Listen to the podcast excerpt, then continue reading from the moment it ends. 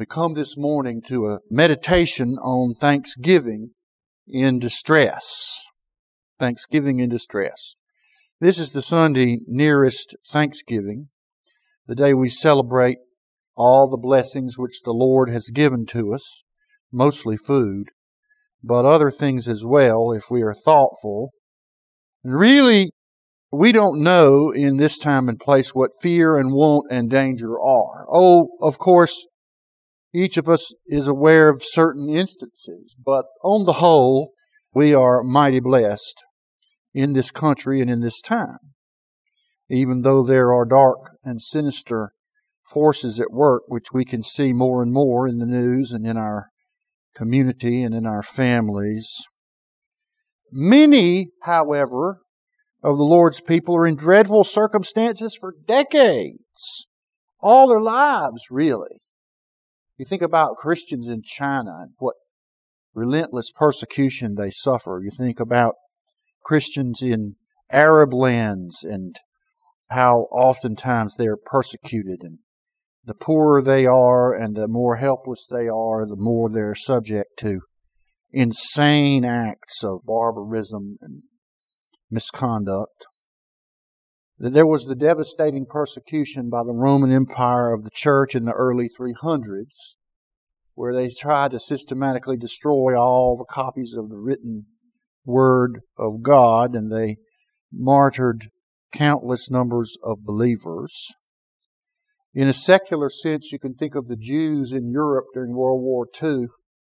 Can you imagine the distress, the horror of being in a Nazi concentration camp, being worked to death, being starved to death, and being subject to being shoveled into ovens and incinerated, some of them alive, or marched into gas chambers, and no hope of rescue. No hope of rescue. And we think of the mass extermination camps that, that were there. We think of the terrors of ISIS. We think also of the terrors of parents with sick little children with cancer, for example, that are not expected to survive and how desperate they are, what distress they're in. And yet the scriptures say to us in everything to give thanks, for this is the will of God in Christ Jesus concerning you. The issue before us is if we were amongst those groups of people in such horrible conditions could we give thanks in everything? And would we give thanks in everything? You know, Jonah gives us a stark example of thanksgiving and prayer in the midst of great distress. Have you ever thought of that? You know the story of Jonah that he was a prophet of God and God told him to go preach to Nineveh. Well, see, that was strange. It was a bad omen as far as Jonah was concerned. Why is that? Well, because God almost never sent a prophet to a foreign land to prophesy and warn of judgment. Did that mean that God might turn the people of Nineveh away? Away from their sin and God might rescue them? So this is the story of Jonah, and you remember that instead of doing what God wanted him to do, he fled the other way to escape, as he puts it, the presence of the Lord, which is really funny because later on he would discover that the Lord was with him. Thank God he was with him in the depths of the sea. He fled from the Lord and he got into a boat. Interesting that he fled from the city of Joppa. And you remember that the apostle Peter was in Joppa when God's Spirit told him to go carry the gospel to a Gentile Cornelius. And Peter objected, didn't he? But he didn't flee from Joppa. He obeyed the Lord's commandment. And a great revival brought, broke out there amongst those Gentile uh, people whom the Lord would redeem. In Jonah 1 at verse 7, we read this. They said everyone to his fellow, come and let us cast lots. This is the sailors talking in a boat which has now been overcome with tempestuous seas and billows, the point where they don't believe they're going to survive. Come and let us cast lots, that we may know for whose cause this evil is upon us. So they cast lots, and the lot fell upon Jonah. Then said they unto him, Tell us, we pray thee, For whose cause this evil is upon us? What is thine occupation, and whence comest thou? And what is thy country? And of what people art thou? Then he said unto them, I am a Hebrew, and I fear the Lord, the God of heaven, who hath made the sea and the dry land. Now, I think that last line is what really pushed them over the edge, because it says, Then were the men exceedingly afraid. Because their gods, you know, weren't the gods of the sea and of the land, of the waves, of the billows, of the wind. And so it turned out that in their time of crisis, they had picked completely useless gods. They didn't need good crops. They didn't need rainy weather. They didn't need all kind of things that their gods were picked out supposedly to be experts and the purveyors of goodness in. No, they had got the wrong God.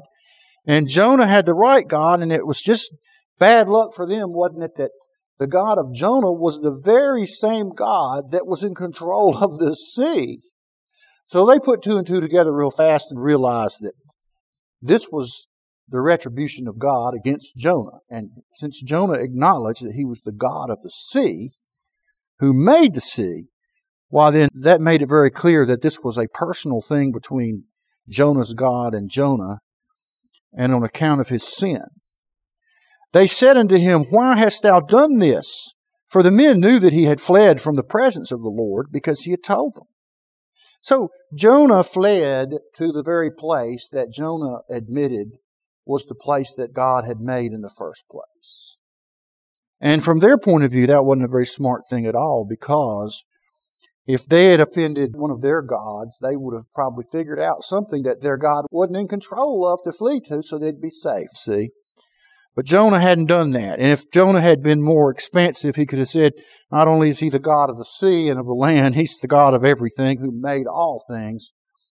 And in fact, it was a futile attempt by Jonah to escape from God anywhere. You remember the psalmist says, If I make my bed in hell, behold, thou art there. If I take wings of a dove and fly to the uttermost parts of the sea, even there shall thy hand lead me, and thy right hand shall hold me. So they're in a big mess. And Jonah's in a big mess. Jonah says the only solution is to throw him overboard, and then the sea will be calm for their sake. It is interesting to me, and greatly gratifying, that these sailors dreaded to do so, that they didn't want to throw Jonah over into the sea. It is a sign of common grace and of the law written on the heart that they strove mightily to save the ship because they, as sailors, had a duty to rescue from the sea. Anytime a ship comes across someone floating in the sea, doesn't matter country, doesn't matter war, doesn't matter nothing. Their duty is to pull those people out and try to save them.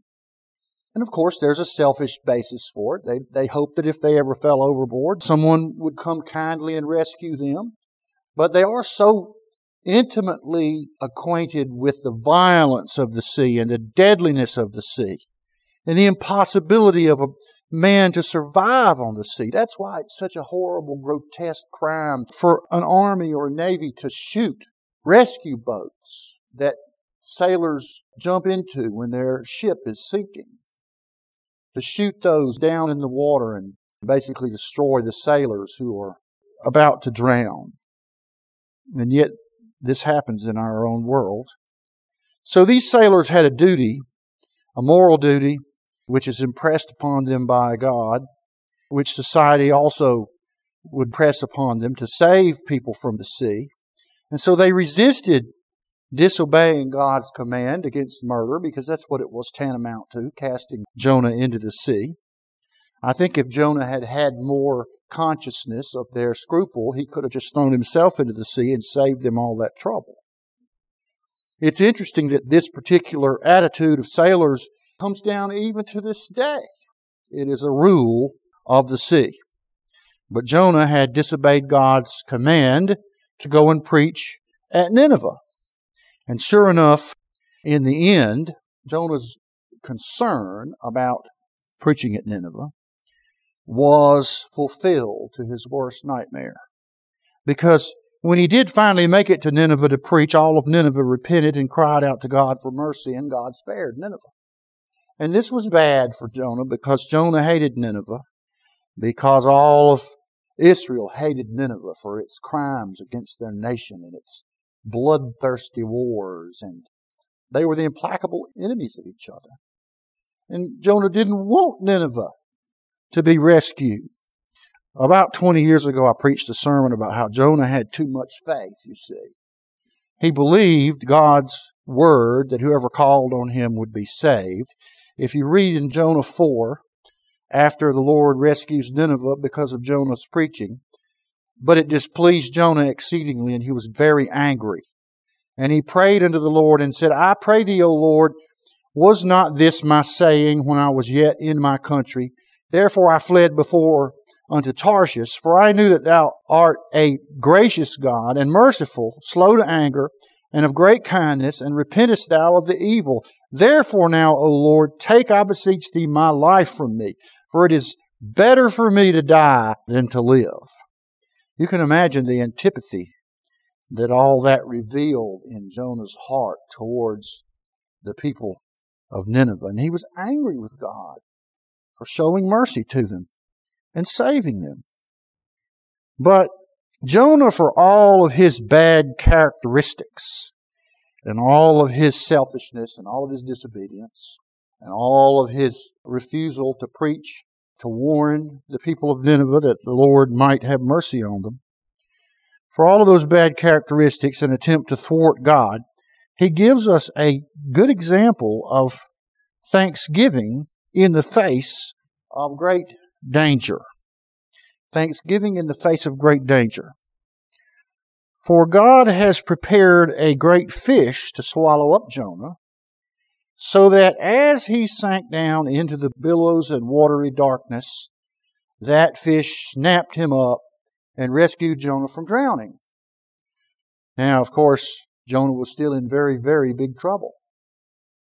Now he wouldn't drown. Now he would be slowly digested in the belly of this great fish which the Lord had sent to swallow him up. You know, God could have sent another boat along to pick Jonah up out of the water, but he used this fish instead. And Jonah was struck by this. Jonah understood that this was the rescue of the Lord from his death by drowning. Jonah did not view this intervention of this fish as a mere random event or as a worsening of his condition so that he might moan and complain to God that he really hadn't saved him. That's just not how Jonah viewed it at all. Look at what it says in Jonah chapter 2, verse 1. Then Jonah prayed unto the Lord his God out of the fish's belly, and he said, I cried by reason of mine affliction unto the Lord, and he heard me. Out of the belly of hell cried I, and thou heardest my voice. So you see that Jonah testifies in his prayer to God that he had prayed as he sunk down into the waters, as he was about to drown in the tempestuous sea that he had cried out by reason of his trouble unto the Lord, and he heard me. How did Jonah know he heard him? Well, because he sent a fish to swallow him up so that he might not drown. So that he might not drown. Thou heardest my voice. Now, the point that I'm trying to make throughout this message can be made right here. That Jonah is giving thanksgiving for a rescue by God which is as yet incomplete and fraught with danger. And yet Jonah was giving praise to God that he had rescued him from death by drowning. And that the Lord must have some purpose in that. And for which he was thankful.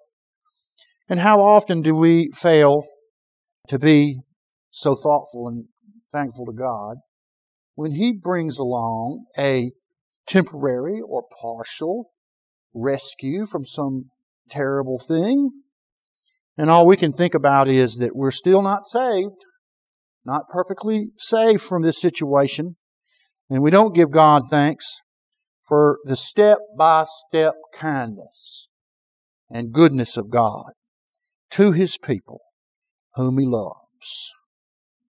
So he's still in grave danger. He might be digested and consumed by the fish. God answered Jonah's prayer for rescue from death. Now, we got to remember whose fault all this is. Jonah cast into the sea for his own sins against God. Jonah knew that. Jonah understood that truth, that it was really God that cast him into the sea. Oh, he used means. He used human means. But he was in this mess entirely from his own sinful acts. And isn't that the truth with so many situations we get into? If we think about it, we can figure out, you know, what we did crazy, stupid, wrong, irresponsible that got us into this mess in the first place. And yet, when God sees fit to provide rescue, even if it's only part way rescue, we're to give him thanks. And here Jonah, in the greatest of distress inside this fish under the deep waters of the sea, is giving thanks to God for his kindness to him, for his sending rescue to him. So if you think about whose fault it was, well, it was the sailor's fault for throwing him over, wasn't it? It was Jonah's fault for his disobedience and attempting to flee from the presence of the Lord, and the Lord chasing him down. But it was also God that did it, wasn't it? God raised up the tempestuous sea, and Jonah well knew that because God is the God of the sea. This caused the sailors, in desperation finally, to throw Jonah overboard. But ultimately, it was God that did it. It was God who was responsible for it. And we see this in Jonah 2 3. For thou hast cast me into the deep, in the midst of the seas, and the floods compassed me about. All thy billows and thy waves passed over me. Jonah must have been reading the book of Job, because Job was always quick to ascribe to God, to give to God the due for having a purpose and being the cause of his trouble. And we've preached on that at length in other contexts. But here, God cast him into the deep. It was God's billows and God's waves that passed over him. He doesn't try to blame tropical depression or those evil sailors that took his word and threw him overboard. No, he sees that God cast him into the deep as the judgment for his disobedience. God used means. God used human means. God used physical storms and winds and so forth. But he knew it was God's judgment that God threw him into the sea because of his disobedience. Now, you'll be surprised to know that there are many heretics that call themselves Christians who take offense when you point out verses like this to them.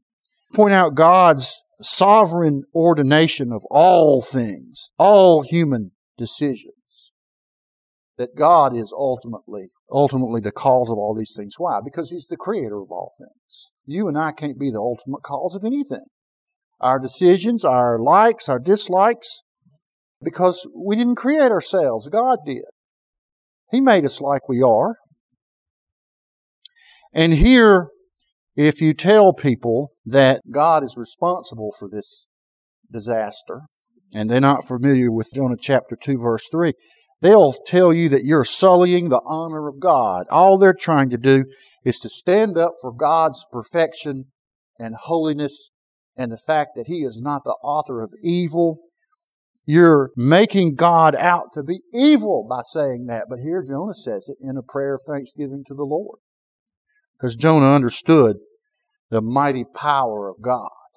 And that's the thing almost nobody in this world understands these days that God has all power, all knowledge, all authority, and He works all things after the counsel of His own will. But Jonah puts his finger on the ultimate truth. He was thrown into the deep because God put him there using human means. And then in verse 4, we see what Jonah thought and what he hoped for. Then I said, I am cast out of thy sight, yet I will look again toward thy holy temple. So for a moment, Jonah thought that he must be out of God's sight. There was no hope for him. God can't, can't save me in the belly of a fish down deep in the sea. That's just too far. It's too far gone. It's too much to expect. I think there's always a time in our lives when we think that we're in a place that God's powerless to save, powerless to rescue, powerless to provide for. And here this thought crosses Jonah's mind, but He's already discovered that's not true. He's already prayed for God to rescue him. Even in his doubt, even in his lack of faith, he's cried out to God to rescue him. And God has rescued him. And notice the hope. Yet, yet I will look again toward thy holy temple. So you see, he is focusing his attention on that place in the land of Israel where the Lord dwells and that they were told to pray toward. And so he does that, even though some people would say that he's outside the reach of God in this dark, lonely, and dangerous place. But Jonah was never out of God's sight. And yet he trusts in God even in such desperate and deadly trouble that one day he would worship him at the temple so there is a great hope there that Jonah expressed in his ultimate salvation. Now, Jonah expands upon the hopelessness of drowning. And drowning is a terrible way to die.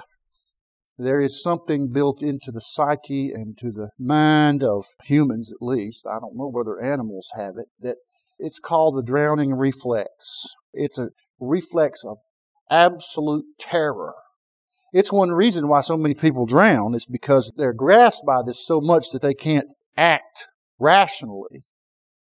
And so they just flail around rather than doing what people have told them to do in a case like that, which is not to flail around, but rather to crawl, to try to crawl across the surface of the water. And if you do that, you'll find out you're swimming.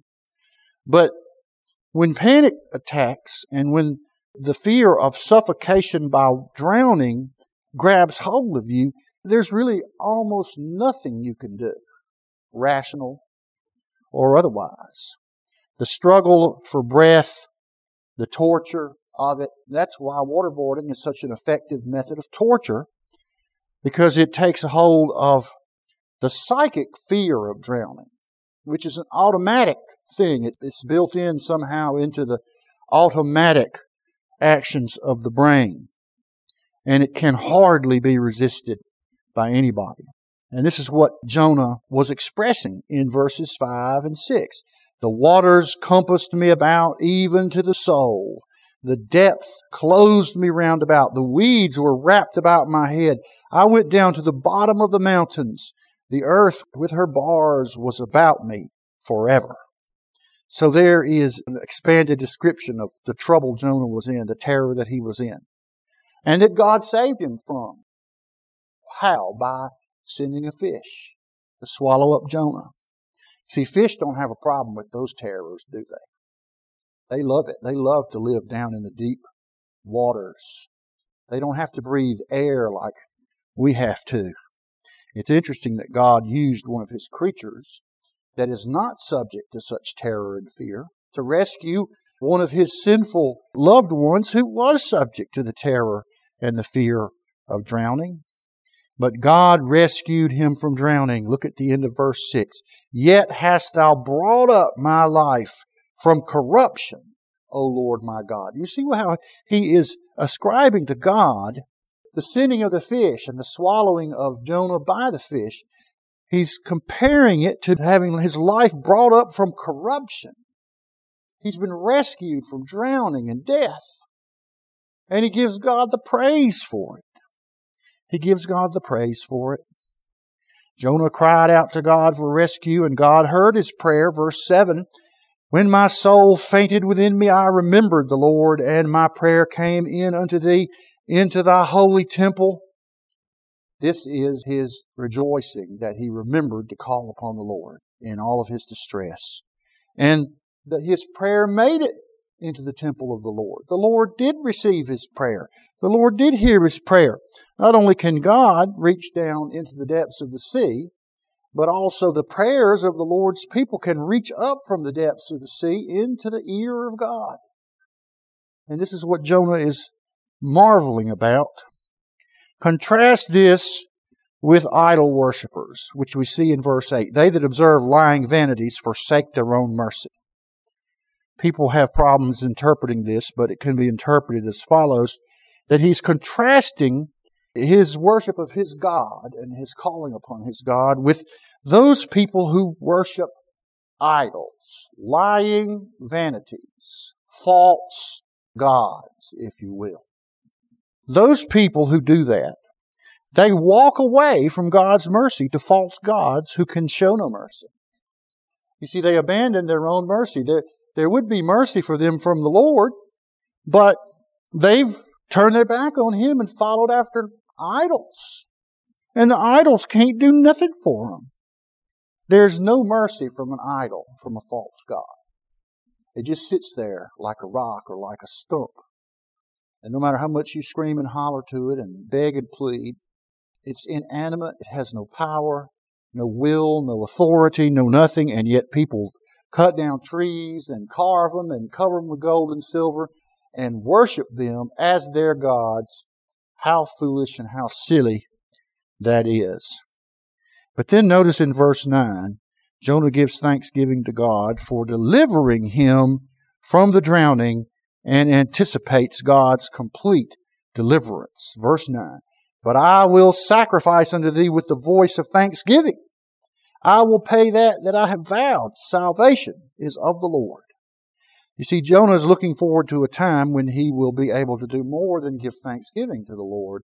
He will be able to make sacrifices in the temple at Jerusalem in praise to his God who has saved him from drowning. And notice that Jonah anticipates that not only has God saved him from drowning in the sea, but he will save him from the belly of this fish. He will save him from the belly of this fish. And why is that? Because salvation is of the Lord. This sacrifice of thanksgiving, which we are commanded to be always giving to our God, is the one which Jonah has already begun, even after he has only been partially rescued from so devastating a condition. Salvation is of the Lord. The only salvation anyone ever receives is from the Lord. It's not from anybody else. It's not from anything else. No matter what we see and experience, it is only God who saves us. In all areas, in all manners, no matter the direct or physical causes that He acts through. You know, we're in trouble, and so we, we had a surgeon who chops something out and rescues us, or we have a fireman who rescues us from a burning building, or we have a generous neighbor who helps us when we can't cut our grass or can't eat. And we have intelligent counselors who lead us in directions which walk us out of troubles. But every instance of salvation and rescue is from the mind of God, who has all knowledge and power and works all things after the counsel of His will. And all of these intervening causes of rescue for the Lord's people are all from the hand of God, just like the waves and the billows and being cast into the sea was from the hand of God. All these things are from the hand of God. And so, whenever we're blessed by these things, we give thanks to the person who did them for us, but we give thanks to God primarily because He ordained those people and He provided those people. And he urged those people to provide help to us. And he upheld those people when they were providing rescue for us. It's just that in Jonah's case, it wasn't people, it was a fish.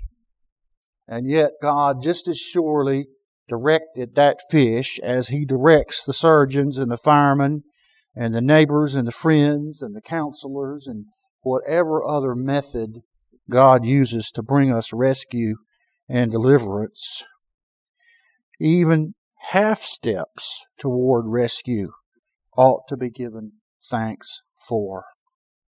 You see, Jonah's challenge to us is not to wait till the rescue is finally complete. As soon as we perceive any part of God's salvation, we are to give Him thanksgiving and praise, even while we're still in the depths of trouble. Every little step along the way ought to be given thanks for to God. And we ought to consider the ways in which God wrought those steps and be clear about His responsibility for them, even as He used other means. So, if you woke up today feeling better than yesterday, praise God. Praise God now. Don't wait to get fully healed. Don't wait for that. You can give praise like Jonah did even when you're only halfway there, or even less than half. If the Lord has provided a way to pay your bills, give praise to God with thanksgiving, even though you don't know where next month's money's coming from. Just because you see trouble coming up, give thanks that God has sustained you thus far, you see.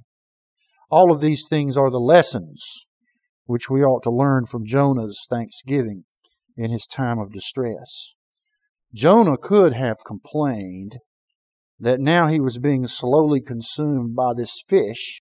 Instead, he saw the fish as providentially given to rescue him from drowning, and he gave thanks.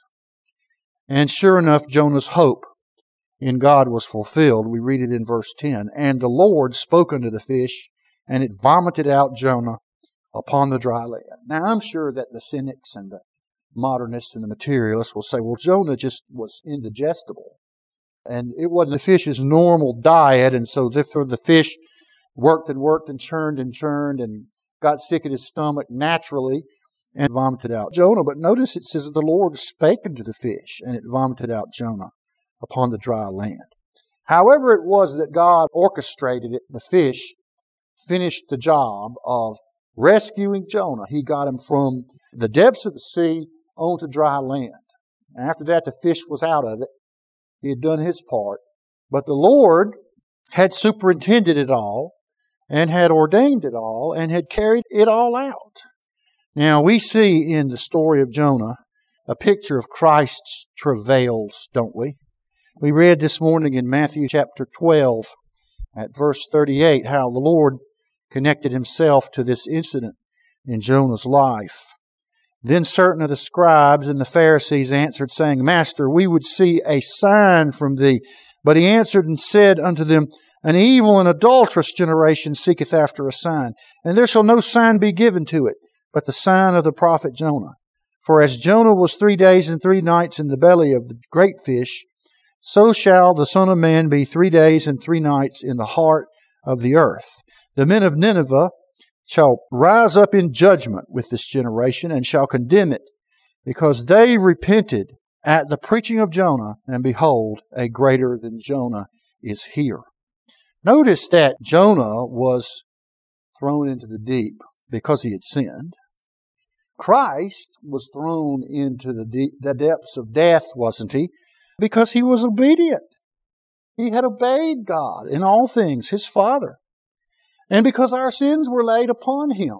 So there is both a comparison and a contrast in Christ and Jonah, how they ended up in such a dreadful place of judgment. Christ, for his obedience and for our sins, laid upon him. You remember in Psalm 69 that this idea of Christ's sufferings on the cross being compared to being overflown by the deeps of the sea is clearly laid out. But notice the sailors were the people who did the deed of throwing Jonah into the water. But Christ, it was the Jewish leaders and the crowds and the Romans. And yet, in both cases, it was God that overthrew Jonah into the sea. It was God that took Christ to the cross and put him to death. No matter what human methods God used. In each case, it was the Lord's doing. The Jews and the Romans and Pilate and the soldiers did everything to Christ on the cross as was ordained and determined to take place by God. So you see that God had Christ put to death, and yet he used the hands of wicked men to accomplish it. You know, that flood that overwhelmed Christ, he was rescued from it. You remember that Jonah said that God had rescued him from the corruption of death when he saved him from drowning in the depths of the sea and deposited him into the belly of the great fish. I was struck by that verse that God had rescued him from corruption because you remember that Jonah was rescued by the fish, but Christ was rescued by God the Father raising him from the dead. Remember in Psalm 16, Thou wilt not suffer thine Holy One to see corruption. Thou wilt not leave my soul in hell. So there is a interesting use of that term corruption in both contexts to describe God rescuing his servant, either Jonah or the Lord Jesus Christ himself, that he would not see corruption. And yet the Jewish people would not believe even the sign, would they? Christ gave them a perfectly good sign that I will be in the ground three days and three nights. The implication is, then I'll rise again. Then Psalm 16 will be fulfilled in me, even as Jonah, after being in the depths of the sea, in the belly of the fish, three days and three nights, he was delivered safely onto dry ground. And the Jewish people and their leaders still wouldn't believe that Jesus was Messiah, would they? They still wouldn't believe he is Messiah. They wouldn't believe the sign.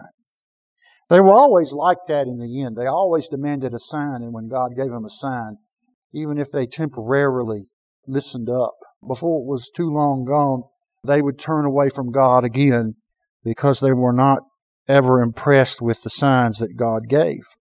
You see, when we give thanks for believing the gospel, it is for the work of God that caused us to believe. Here's the deal that if the Lord wants the people to believe in the sign of Jonah, he will take action to do so, won't he? And who he has mercy on, he will have mercy, and whom he does not have mercy on, he hardeneth.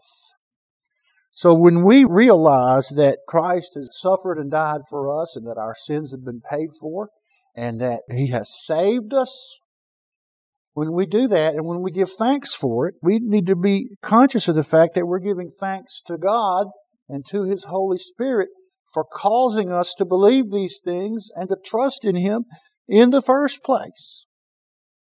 And we're sort of like Jonah in the sense that we've been saved, reconciled to God, we have peace with God, we've been justified, declared completely righteous because of the blood of Jesus, and we've been clothed in His righteousness, and we've been given an inheritance. We've been made sons by adoption, given an inheritance, promised everlasting life. But in the metaphor of Jonah, we still haven't been vomited up onto the dry ground yet, have we? We're still waiting for what Paul says in Romans 8 is the ultimate act of adoption, the redemption of our body. But it's promised it'll come someday. Christ's word is clear, his promise is true. And so we're to give thanks now. We can give thanks for the things we know will happen one day. We can give thanks to God for the resurrection that He's promised to us even as we give Him thanks in all things, whether they've been accomplished yet or whether we are sure because of the truth of God's Word they will be. Reminds me of the verses of that song we love so well. With joyful hearts we raise our song as those who have been blessed. Each one thus cries with thankful tongue, Lord, why am I a guest? Why was I made to hear thy voice and enter while there's room? when thousands make a wretched choice and rather starve than come. 'Twas the same love that spread the feast that sweetly forced us in, else we had still refused to taste and perished in our sin. You know, we see God's purposes and sovereign power by which He rescues us from the first to the last even as God rescued Jonah from the first to the last, from being thrown into the sea to being brought back to dry land. First and last, God rescued his prophet for his own name's sake and that he might accomplish his will in the rescuing of a nation of lost people way over in Nineveh. And so to all these things, we say to God be the glory. May we be like Jonah and start giving thanks, even when the rescue is only partly achieved, even when there's trouble ahead of us, even when there are things that we haven't been rescued from yet that we greatly desire and beg and pray we will be rescued from. We must remember to give thanks in all circumstances for the great work and great power of God towards us in all ways. And at the Lord's table, we celebrate what it is that Jesus did when he laid down his life for his people, when he was overflowed by the waters of death on Calvary's tree for us, when he poured out his blood, his soul and his blood unto death, and made an atonement for us. And no doubt he knew better than any of us because he is God. The testimony of Jonah and the fact that at every step along the way, God his Father had been merciful to him and would give him grace and raise him up to the heights of glory one day as had been promised to him since all eternity. And we love to eat of this bread that pictures that body of Christ that was broken for us, and drink of this cup that pictures His blood that was shed for the new covenant, for the forgiveness of sins, and to marvel and to give thanks and praise that God has brought each of us who've trusted in Jesus to this place, and to know that He will take us all the way to glory one day soon. Well, I'd like to ask Brother Whitten if he'd give thanks for the bread that pictures the body of Christ broken for us. And the scriptures tell us on the night our Lord was betrayed that he took the bread and he blessed it and he broke it and he said, Take and eat, this is my body, which is broken for you. Do this in remembrance of me. Let's give thanks for the cup that pictures the blood of the Lord Jesus shed to make atonement for us. O God our Father, we rejoice in your goodness to us through your Son Jesus, that although the billows rolled over him in the death that he died, his life was given up as a sacrifice for his people. And he shed his precious blood to make an atonement for us, to make a propitiation for our crimes against you and it is for the forgiveness of our sin that his blood was shed. And we thank you that he left us this symbol to celebrate him by, to remind us of the fact that all of our life and hope and glory depend on what was done to his physical body and to his physical blood, whereby a reconciliation and an atonement was made for the sins of your people whereby you were satisfied. Justice was satisfied. The promises of judgment against sin were satisfied in the Lord Jesus. And we thank you that you gave them the ability, the courage, the willingness, the love, the obedience to do these things for us, and that his prayers were answered. He was delivered. As the psalmist in Psalm 22 makes it clear, he was delivered when you raised him from the dead.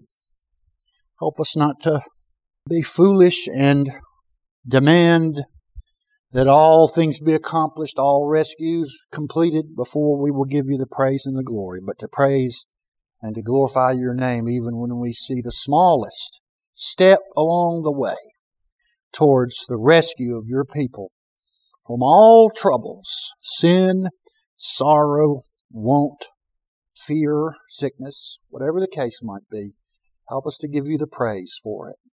And like Jonah, and like the Lord Jesus, look to that day when it will be completed, when it will be consummated, when we can give you even more praise and thanksgiving for all eternity. And we thank you for this cup that symbolizes how it is that our sins are forgiven by the dying of the Savior. We pray these things in Jesus' name. Amen. The scriptures tell us that after they had supped, he took the cup and he blessed it, and he said, Drink ye all of it. This cup is the new covenant in my blood for the remission of sin. Do it as often as you do it in remembrance of me. And the scriptures tell us that as often as we eat this bread and drink this cup, we do preach the Lord's death until he comes. Well, let's stand and sing that great hymn by Isaac Watts at page 158 in the Black Book. How sweet and holy is the place, with Christ within the doors, where everlasting love displays the choicest of her stores. Let's stand and sing this together. Number 158.